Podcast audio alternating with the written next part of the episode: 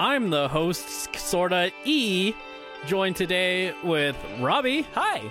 and my brother D. Hello, I'm back. Yeah. Uh, Dry's still not here. I don't think it would have stood in so many people's minds if it was just like wild bathhouse crazy right. demons. What if that was the name of the movie? wild bathhouse. That's the American title. they always- Bathhouse Crazy Demons. I mean, it does make sense though because whenever he heats uh, o- Ogaru, we're gonna call him. Awooga. uh, that's whenever he gains a voice. Yeah, Uh-huh. he, he like he just think is He has using, a frog in his throat yeah. that can talk for him. oh, nice. Yeah, he opens his mouth. He's like, "Hello, my baby. Hello, my honey." Hello, Mar- He has the legs for it. oh God! Imagine no face doing the frog dance.